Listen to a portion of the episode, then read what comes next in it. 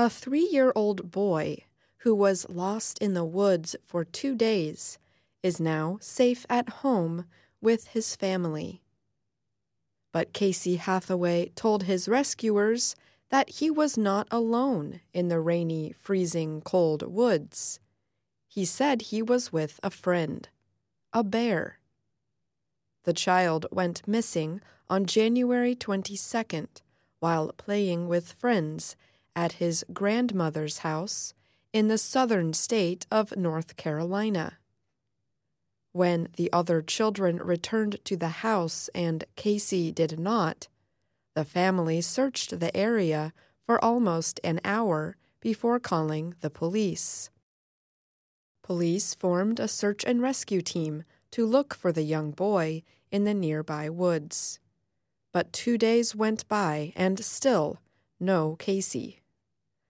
Then, on January 24th, someone called the police saying they heard a child crying in the woods. Police followed up on the information and found Casey at about 9:30 that night. They pulled him out of some briar. He was in good health.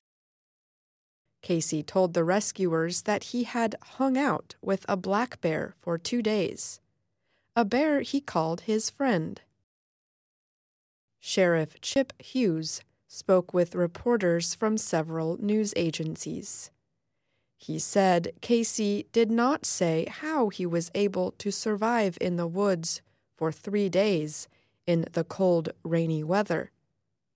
However, the sheriff said he did say he had a friend in the woods that was a bear that was with him. Hundreds of people helped in the search and rescue efforts, including some 600 volunteers, federal police, and members of the military.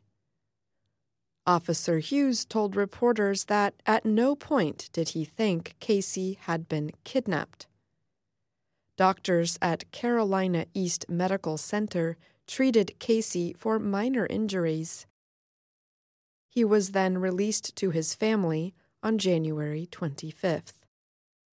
His mother, Brittany Hathaway, talked with reporters from a local news agency and thanked everyone who joined the search for her son.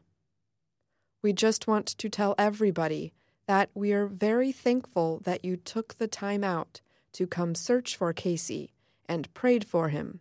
And he's good, said his mother. He is good, he is up and talking. He's already asked to watch Netflix, so he's good. I'm Ashley Thompson.